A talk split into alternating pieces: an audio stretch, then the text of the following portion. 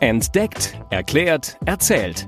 Dein Navigationspodcast für Digitales, Trends und Innovationen. Präsentiert von Explore, dem Online-Magazin von TÜV Nord. Mitten im Leben stehen und plötzlich verändert das eine Ereignis wirklich einfach alles. Was für die meisten von uns ja eigentlich unvorstellbar ist, hat unser heutiger Gast unserer Sendung vor einigen Jahren tatsächlich hautnah erlebt. Denn ein Schlaganfall riss ihn von jetzt auf gleich aus seinem gewohnten Leben.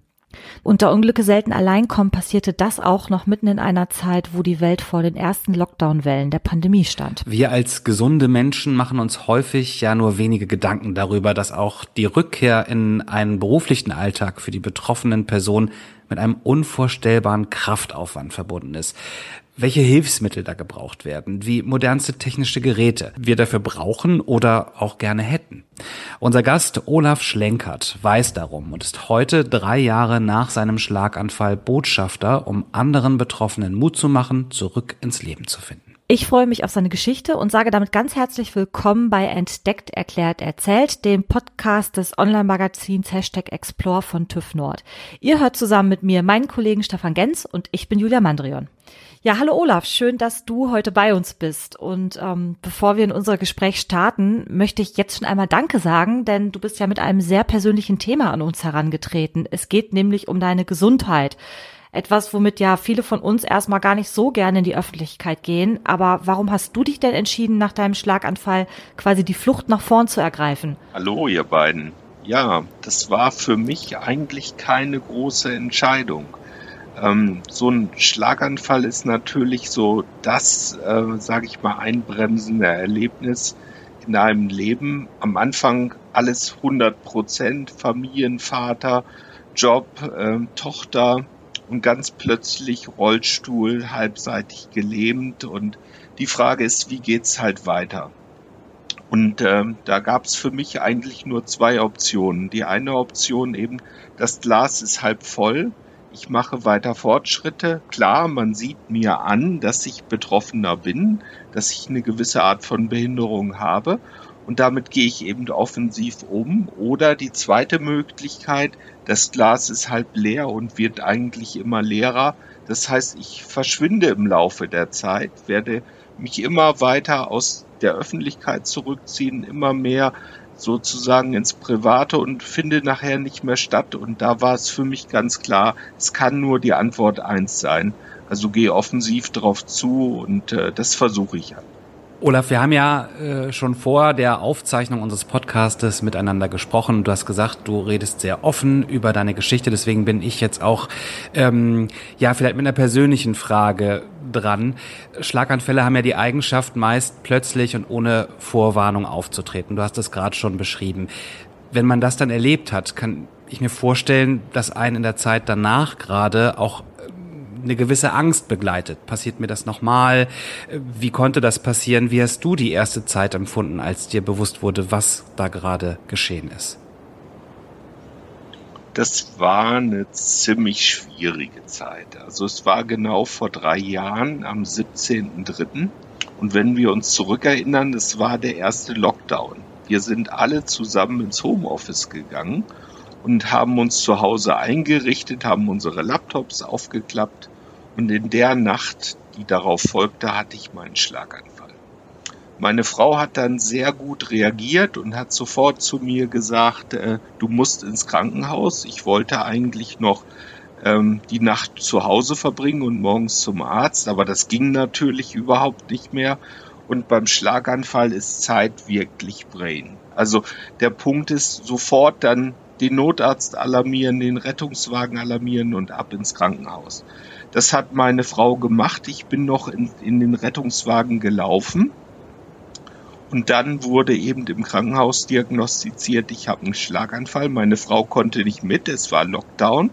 Und vier Stunden später hat man sie angerufen und hat die gesagt, ihr Mann ist halbseits gelähmt. Ja, also das waren die Realitäten. Äh, ich bin dann vom Krankenhaus von der medizinischen Hochschule, in der ich eine Woche war, auf der Stroke Unit, bin ich dann nach Hessisch-Oldendorf gekommen, in die Reha, insgesamt für sechs Monate. In der Reha habe ich meine Frau für acht Wochen nicht gesehen. Also der Punkt war ja, es kam niemand in die Einrichtung rein. Da stand ein Sicherheitsdienst davor, der im Endeffekt aufpasste, dass man äh, nicht hineinging. Wir haben uns also wirklich acht Wochen nicht gesehen.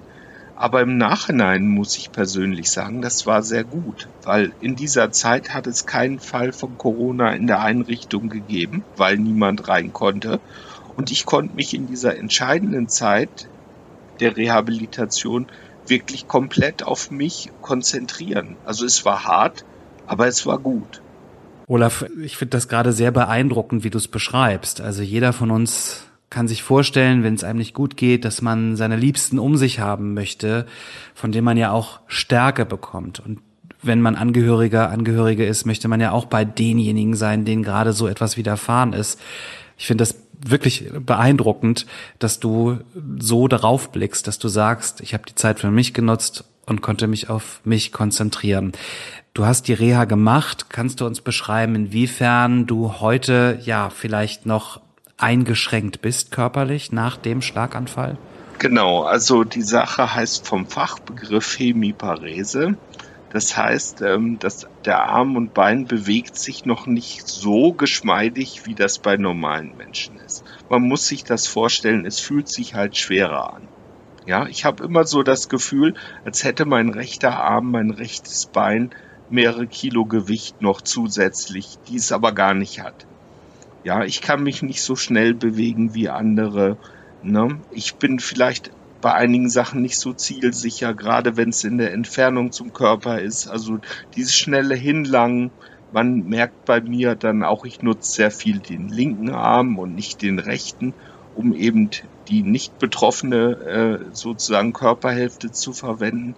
Aber es geht alles. Also es ist nichts, was jetzt irgendwie total hinderlich ist. Es ist nur eben anstrengender als normal.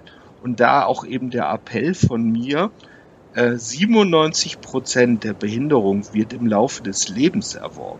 Das heißt, nur drei Prozent der Menschen sind von Geburt aus behindert. Es kann wirklich jeden treffen.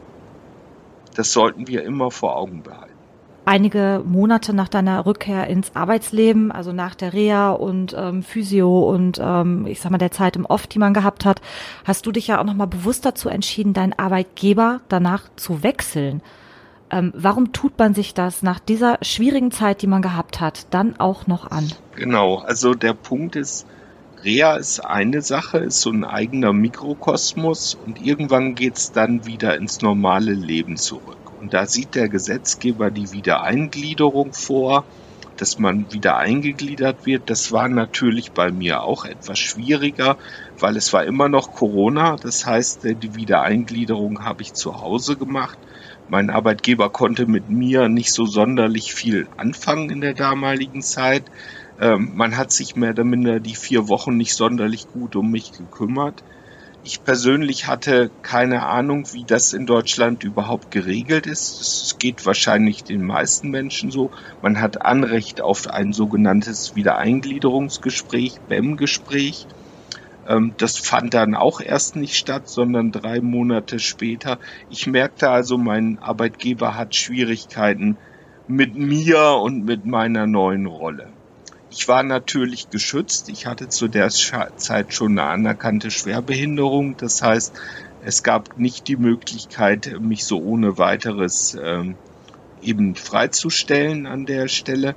Aber ich habe mir dann gesagt, ich habe noch zwölf bis dreizehn Jahre zu arbeiten und möchte ich das in diesem Umfeld tun? Und da war eben die Entscheidung zu sagen, nein, das möchte ich nicht. Ich würde mich gern noch mal neu bewerben und einer der ersten Ansprechpartner, die ich dann gehabt habe, war der TÜV Nord. Und da habe ich mich dann beworben an der entsprechenden Stelle. Das heißt, du hast auch ganz viel selbst recherchiert. Was muss ich machen? Was sind die gesetzlichen Gegebenheiten bei einer Wiedereingliederung, wie du es gerade beschrieben hast? Und hast dich ja dazu entschieden, auch ganz offen mit deiner Situation umzugehen, mit offenen Karten zu spielen, auch in dem Bewerbungsgespräch, wie du es gerade schon gesagt hast, oder in dem Bewerbungs Prozess, kannst damit wahrscheinlich auch vielen anderen Menschen helfen, weil du jetzt natürlich gerade um viele Dinge weißt, um die Menschen nicht wissen, die gerade in so eine Situation kommen, in die du gekommen bist. Würdest du denn anderen Betroffenen auch raten, immer mit offenen Karten zu spielen, gerade wenn wir jetzt das Thema Bewerbungsprozess haben? Also ich würde es auf alle Fälle raten. Der Punkt ist, man muss bei mir wissen, man sieht es noch. Also man sieht, dass ich eine gewisse Art von Behinderung habe. Und äh, ich will dann nicht, dass im Endeffekt ähm, sozusagen die die Gefühlskiste beim anderen losgeht. Ich will selber bestimmen, was im Endeffekt dann dazu gesagt wird. Das heißt, ich würde immer dazu raten, ganz offensiv das Ganze anzugehen. Ich habe das im Lebenslauf gemacht, indem ich es da hineingeschrieben habe. Und was mir sehr imponiert hat, war, dass der TÜV Nord schon beim ersten Gespräch die Schwerbehindertenvertretung gleich dabei hatte. Das heißt, ich fühlte mich gleich so ein bisschen angenommen, so ein bisschen aufgehoben, weil jemand auf meiner Seite war an der entsprechenden Geschichte. Und das hat mir gut gefallen. Und so konnte ich eigentlich den Bewerbungsprozess weiter so gehen, indem ich gesagt habe, äh, von meiner Seite, ich würde es gern machen, aber ich würde zum Beispiel gerne euch auch nochmal wirklich sehen im Office und nicht nur per, per, per Video, damit ich sehe, wie ist denn das bei euch? Kann ich bei euch, äh, sage ich mal, meinen Arbeitsplatz richtig erreichen? Ähm, welche Herausforderungen gibt es an der entsprechenden Stelle? Das hat man sofort alles entsprechend umgesetzt und so sind wir dann zusammengekommen. Also ich fand, es war eine sehr, sehr positive, ähm, äh, sehr positiver Eindruck. Ja, in unserem Podcast spielen ja Digitalisierung, digitale Errungenschaften auch immer wieder eine zentrale Rolle in unseren Themen. Wir haben in der einen oder anderen Folge ja auch schon am Rande über die Entwicklung in der Medizin gesprochen. Digitalisierung in der Pflege war zum Beispiel schon mal unser Thema. Deshalb macht es mich jetzt ja auch umso neugieriger zu hören, ob es für dich als Schlaganfallpatienten schon irgendwelche Tools gibt, die dir wirklich eine Verbesserung deiner Lebensqualität auch an die Hand geben oder deinen Alltag vielleicht auch ein bisschen erleichtern die gibt's auf alle Fälle. Also ich sehe da zwei Aspekte. In der Reha war ich im sogenannten Armlabor. Das muss man sich so vorstellen, ein Robotiklabor, wo jetzt zwar noch Therapeuten sind, aber wo die Therapie über Robotik unterstützt wird. Roboter haben den Riesenvorteil, dass sie gewisse Dinge präziser und viel häufiger tun können, als das jeder Therapeut mit dir tun und ich bin davon überzeugt, dass diese Dinge mir bei meiner Rehabilitation sehr geholfen haben, sehr, sehr geholfen haben, dass ich heute meinen Arm und mein Bein wieder entsprechend bewegen kann, was am Anfang ja gar nicht möglich war. Ich ähm, habe aber auch heute entsprechend äh, Tools, die ich verwende. Das ist zum Beispiel meine Smartwatch. Meine Frau hat natürlich sehr viel Sorge um mich, gerade in der Anfangszeit. Ähm, wie geht das, wenn Olaf alleine ist, wenn Olaf irgendwo alleine hingeht. Und äh, meine Smartwatch alarmiert im Endeffekt einen Rettungswagen, wenn ich äh, stürzen sollte und dann die Uhr nicht entsprechend quittiere. Das können die heutigen Systeme, was mir Sicherheit gibt, aber auch meinen Angehörigen Sicherheit gibt. Das zweite, was zum Beispiel so eine Smartwatch heute Stand der Technik kann, ist Vorhofflimmern zu erkennen. Vorflimmern im, im Herzen ist eine Geschichte, die auf einen, einen weiteren Schlaganfall hinweisen kann. Und du kannst dann dieses kleine EKG in Anführungszeichen deinem Arzt schicken und der Arzt kann entsprechend entscheiden, ob es gut wäre, wenn du zu ihm kämest oder ins Krankenhaus gehst. Aber auch so alltägliche Dinge, Dinge wie Medikamentengabe mache ich heute alles über die Uhr das heißt, ich lasse mich zweimal am Tag daran erinnern, dass ich entsprechende Medikamente zu nehmen habe. Und alles solche Sachen laufen heute bei mir komplett digital ab. Wahnsinn, dass es diese Unterstützung heute gibt, ne? Also dass es solche Technik gibt, die auch in solchen Situationen einfach helfen kann. Ja, und sie ist noch nicht mal teuer, wenn ich das dazu sagen kann. Also diese Uhren liegen heute im Bereich von zwei bis 400 Euro. Das ist, denke ich, für jeden erschwinglich und für mich ist das eine sehr, sehr große Hilfe. Und für deine Familie, wie du gerade schon beschrieben hast, eine Beruhigung, ne? Ganz genau. Ganz du genau. hast gerade noch beschrieben, da muss ich nochmal nachfragen, dass die Robotik dir geholfen hat in der Reha. Kannst du uns da nochmal beschreiben, was genau da passiert ist? Also, der Punkt ist ja der, dein Gehirn arbeitet ja noch normal. Das heißt, du kennst den Befehl, hebe den Arm. Das machst du, wie du das tausende Male vorher gemacht hast. Du denkst diesen Befehl. Das Problem ist bloß, es passiert. Es passiert einfach rein gar nichts. Weil der Befehl wird nicht weitergeleitet zu den Nerven. Weil dieser Bereich im Gehirn halt abgestorben ist. Und jetzt kommt die Robotik ins Spiel und die übernimmt einen Teil dieser Aufgaben und kann im Endeffekt die Last, die du hast, dir abnehmen, so dass du nur noch 20 Prozent des Arms im Endeffekt nach oben bewegen musst, weil du das eventuell noch kannst. Und so unterstützt die Robotik dich, neue Dinge zu lernen. Das Stichwort dazu ist Neuroplastizität. Also andere Gehirnbereiche übernehmen die Aufgabe von alten. Und in der Zwischenzeit kommt eben die Robotik und macht den Rest sozusagen. Wahnsinn, vielen Dank für den Einblick, Olaf. Du hast jetzt ja schon berichtet darüber, dass du sehr offen ähm, mit deiner Situation umgegangen bist und umgehst und auch andere Menschen unterstützt. Du hast einen Blog, du bist im Austausch mit anderen Betroffenen. Ähm, wie ist es dazu überhaupt gekommen? Es ist natürlich wirklich eigentlich in der, in der Reha passiert. Und zwar hast du relativ viele Themen in der Reha zum Thema Gedächtnis, Konzentration, kognitive Geschichten. Und da gibt es etwas, nennt sich Neuropädagogik. Und in dieser Neuropädagogik ähm, machst du zum Beispiel Kreuzworträtsel, solche Sachen. Und irgendwann hatte ich keine Lust mehr darauf. Und dann habe ich gesagt, aber du kannst ja nicht einfach sitzen bleiben und sagen, ich mache jetzt nichts. Also das geht nicht. Und dann habe ich gesagt, es gibt so eine kleine Klinikzeitung und in dieser Klinikzeitung werden Artikel veröffentlicht. Die kommt dann so zwei, dreimal die Woche raus und da habe ich gesagt, ich würde dafür Artikel schreiben. In dieser Zeit, wo ich eben in der Neuropädagogik war. Und das habe ich gemacht und es hat der entsprechenden Therapeutin gut gefallen. Und dann bin ich nach Haus gekommen und habe mir gedacht, jetzt hast du so viel Erfahrung, du hast so viel auch zum Thema Schreiben gelernt und zum Thema Schlaganfall wie kannst du das anderen Menschen mitgeben? Und dann habe ich mich entschieden, mach daraus doch einen Blog. Hab mich ein bisschen umgetan im Internet, habe gesehen, dass, dafür gibt's fertige Software, das ist heute kein großes Hexenwerk mehr. Und seitdem gibt's eben meinen Blog. Und mein Sozialverband, der BDH, der betreibt diese Klinik, in der ich gewesen bin. Und der hat natürlich ein eigenes Magazin. Und der hat dann sich an mich gewandt und hat gesagt, möchtest du nicht ein paar dieser Beiträge auch in unserem Magazin publizieren? Und seitdem habe ich da halt eine Kolumne.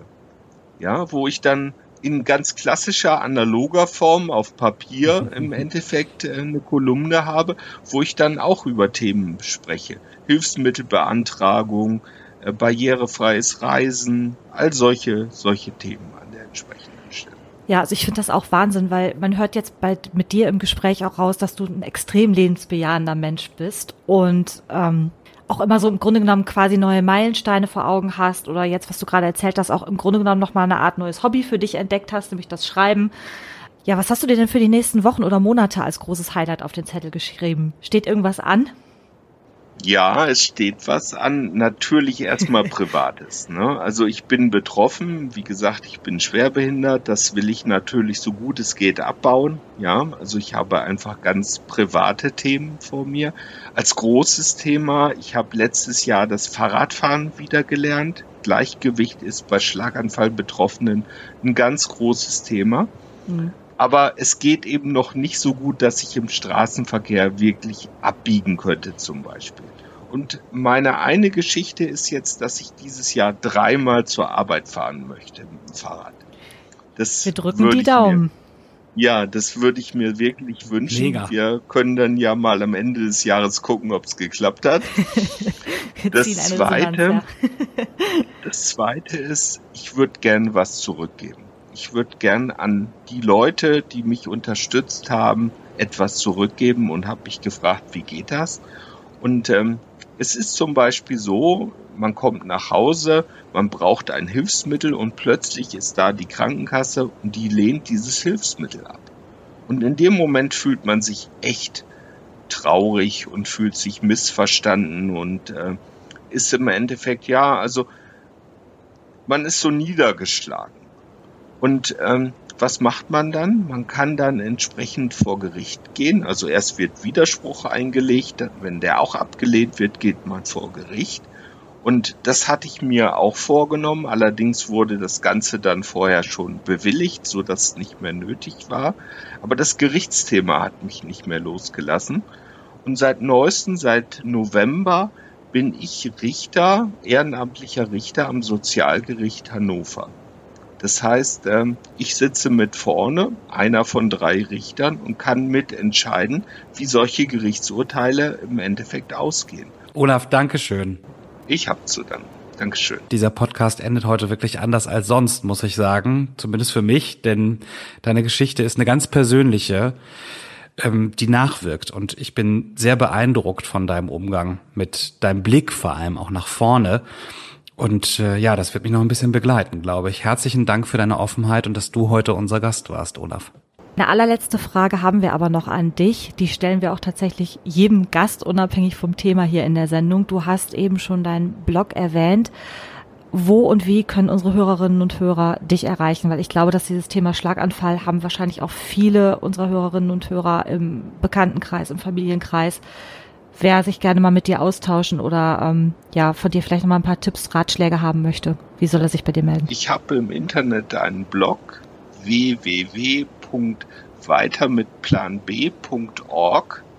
Ja, also mhm. einfach da entsprechend anlesen und da gibt es auch eine E-Mail-Adresse, da kann man mir auch schreiben an der entsprechenden Geschichte. Und ich freue mich, wenn ich Betroffenen irgendwie Ratschläge geben kann. Also da gibt es diverse Artikel. Jederzeit, ich gebe mein Wissen jederzeit gerne weiter. Prima. Ganz herzlichen Dank für das Angebot. Wir packen deinen Blog bei uns noch in die Shownotes mit rein und wir hören uns in zwei Wochen wieder bei Entdeckt, Erklärt, Erzählt. Danke fürs Zuhören. Das war Entdeckt, Erklärt, Erzählt. Dein Navigationspodcast für Digitales, Trends und Innovationen. Präsentiert von Explore, dem Online-Magazin von TÜV Nord. tüv-nord.de slash explore explore-magazin.de